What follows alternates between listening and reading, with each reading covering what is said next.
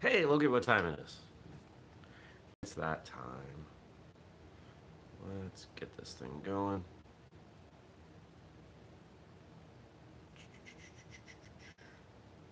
Okay. Got everything ready.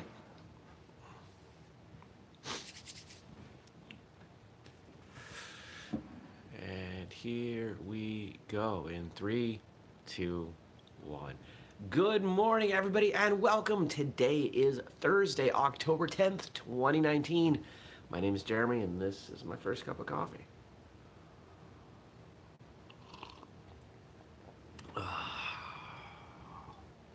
First cup of coffee is pretty awesome. One of the podcasts that I listen to, they have started referring to their first cup of coffee as cup zero, so it doesn't count because they're trying to stay under two cups a day. So they have cup zero. Um, you got to own your coffee consumption. You're going to have three cups of coffee a day, admit you're having three cups of coffee a day.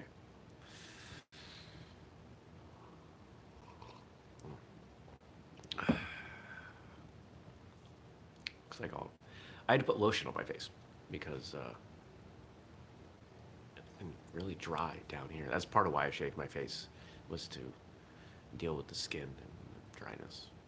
But I look like I'm shiny under the lights. Let's see, Wednesday. Yesterday was a pretty good day. So I generally struggle on Wednesdays because I don't like doing the books. I don't like doing the financials. I don't like looking at how much money we don't have and handling all that. Um, oh, those rings coming out. There we go. Uh, I procrastinated on doing it yesterday. I ended up recording intros and outros for five podcast episodes that I forgot. Uh, had been sitting there to do. Sorry, Julius. Oh, but got them done. And the big episode for Monday, because none of those had been finished, I got to push that to the top. So, this coming Monday, there's an episode. It's going to blow some of your minds. Only some of you, not all of you. Some of you will not have minds blown.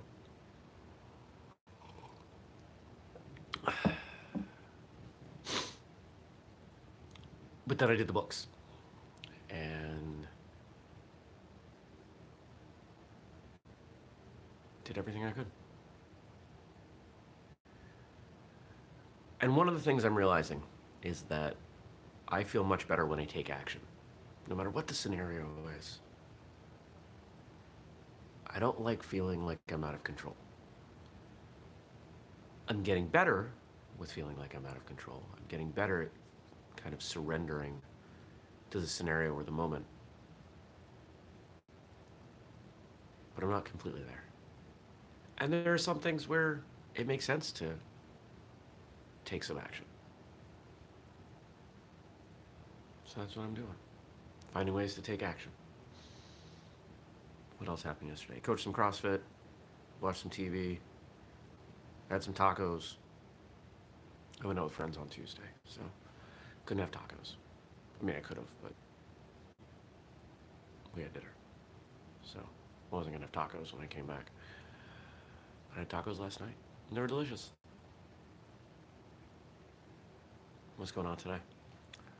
Today, a couple phone calls this morning.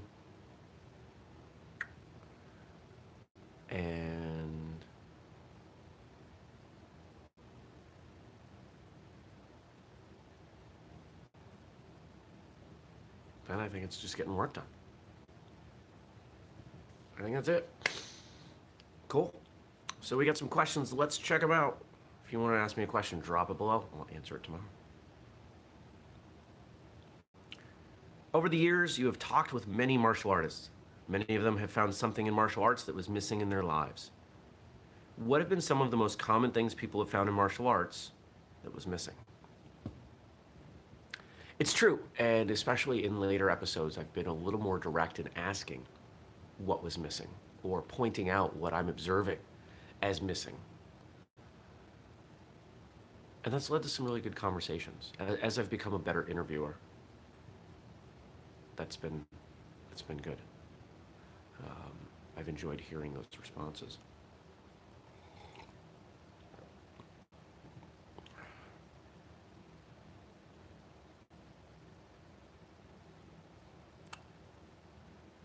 Um, hmm.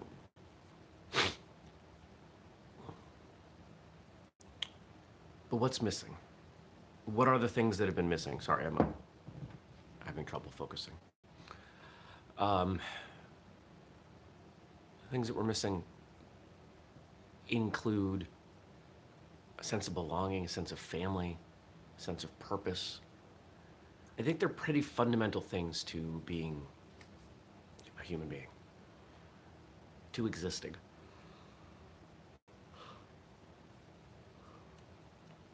I think for a lot of people, it's it's a sense of control, a sense of ownership over their own lives. Martial arts is one of the few things where you get back what you put in. And for people that don't feel like they have a lot coming back, or they don't have any say over how much they're putting in, martial arts seems to really resonate.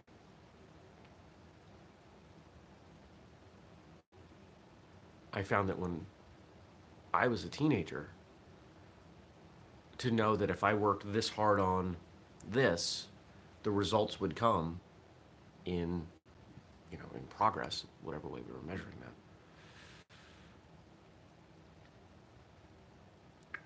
That was pretty compelling.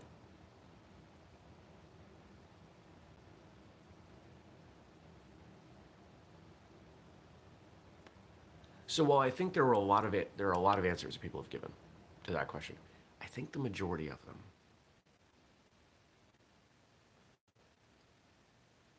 I think that's ultimately what it is. I think it's their they found in martial arts something that if they worked hard they could get good at.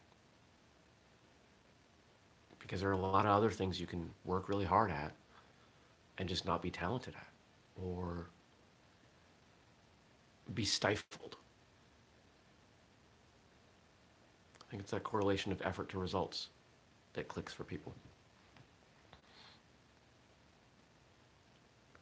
What can martial arts instructors do in class to help students realize it's about the journey and not just about results? Well, that comes from the culture in the school schools that are constantly talking about rank and promotions and preparing for promotions and celebrating promotions and putting stripes on belts are not going to have an easy time of creating that culture because you are showing people that it is about leveling up, about taking those steps. There are schools who have done away with belts entirely. I can see the logic in that. I don't agree with it, but I can see the logic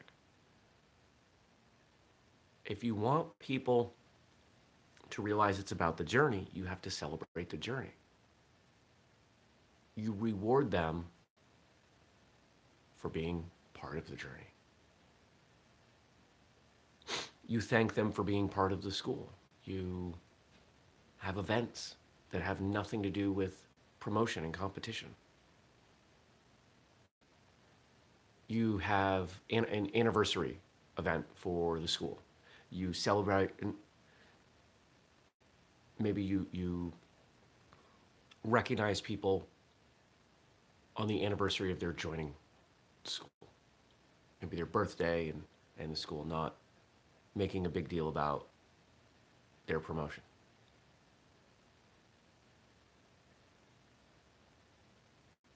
there's nothing that says you can't just give people a new belt it doesn't have to be a big ceremony and if you've got a school that has a culture that's based around belts, it, it takes some, it's to take some time. It's to take a lot of work to shift that. And you'll lose some people in the progress, process. But once you've got it, then you can find ways to incorporate some of the more traditional elements back in. And Gabe's writing and saying, keeping it fun helps. Absolutely. if the culture is fun and educational and supportive, that's great. There are plenty of people out there training, and I talk to these people that say, I don't really like my school, but I've, I've almost earned my black belt, so I'm going to stay. Ugh, that's awful. It tells me so much. Tells me that you're, you're training for the wrong reasons and you're going to stop training after you earn your black belt. It tells me that you likely suffered at the wrong school for a very long time because you were afraid of switching. And it tells me that the school is probably prioritizing rank as a, a, focal point of the culture, which bums me out.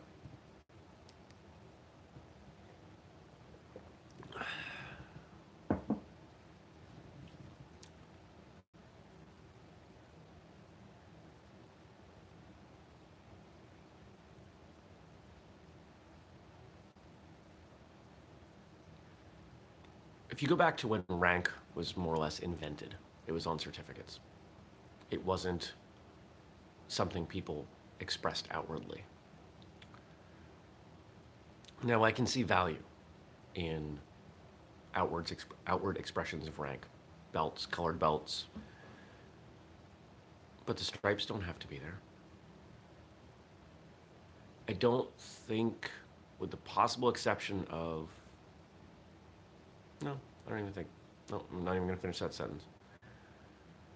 There's no reason somebody needs to know by looking at you while you're training that you've got, you know, two stripes on that red belt versus no stripes on that red belt. If nobody else has stripes, what are the scenarios where you need to know that? It has to do around promotion and expectations. And they'll know. And I mean, you can maintain a list on the wall. I mean, there are a lot of ways you could do it. But the more you put forward stuff like that, the more people care about stuff like that, the less it's about the journey. And finally today, what can martial arts students do in class to help themselves realize it's about the journey? It's a bit of a chicken and egg problem. In order for them to realize it's about the journey, they have to accept that it's about the journey. I can tell you it's about the journey, but if you don't believe me, it's not going to change your behavior. It's a cultural thing. It's going to have to come from somebody, from somewhere, most likely from the instructor, the school owner.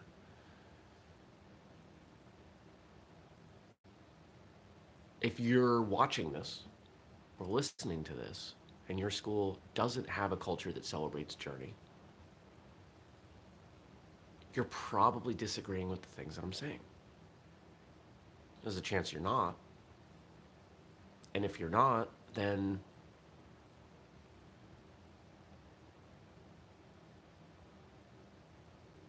then what would I tell you?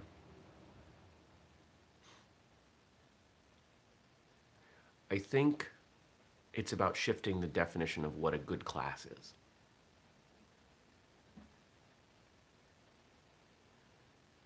So when I go to train, imagine I'm someone who's focused on, on promotion and rank and, and the endpoints.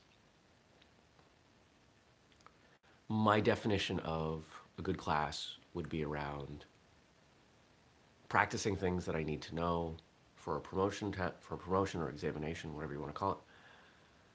Uh, learning new material to that and getting feedback for that, etc. But a good class otherwise, if I'm not looking at promotions, is I worked hard. I had fun. I got better at something. I got to work with so and so and I have a good time with them. It's about recognizing your own progress wherever it comes from It doesn't have to be it doesn't have to be just about rank. So I feel like I beat that horse enough. I'm not gonna not gonna go any further.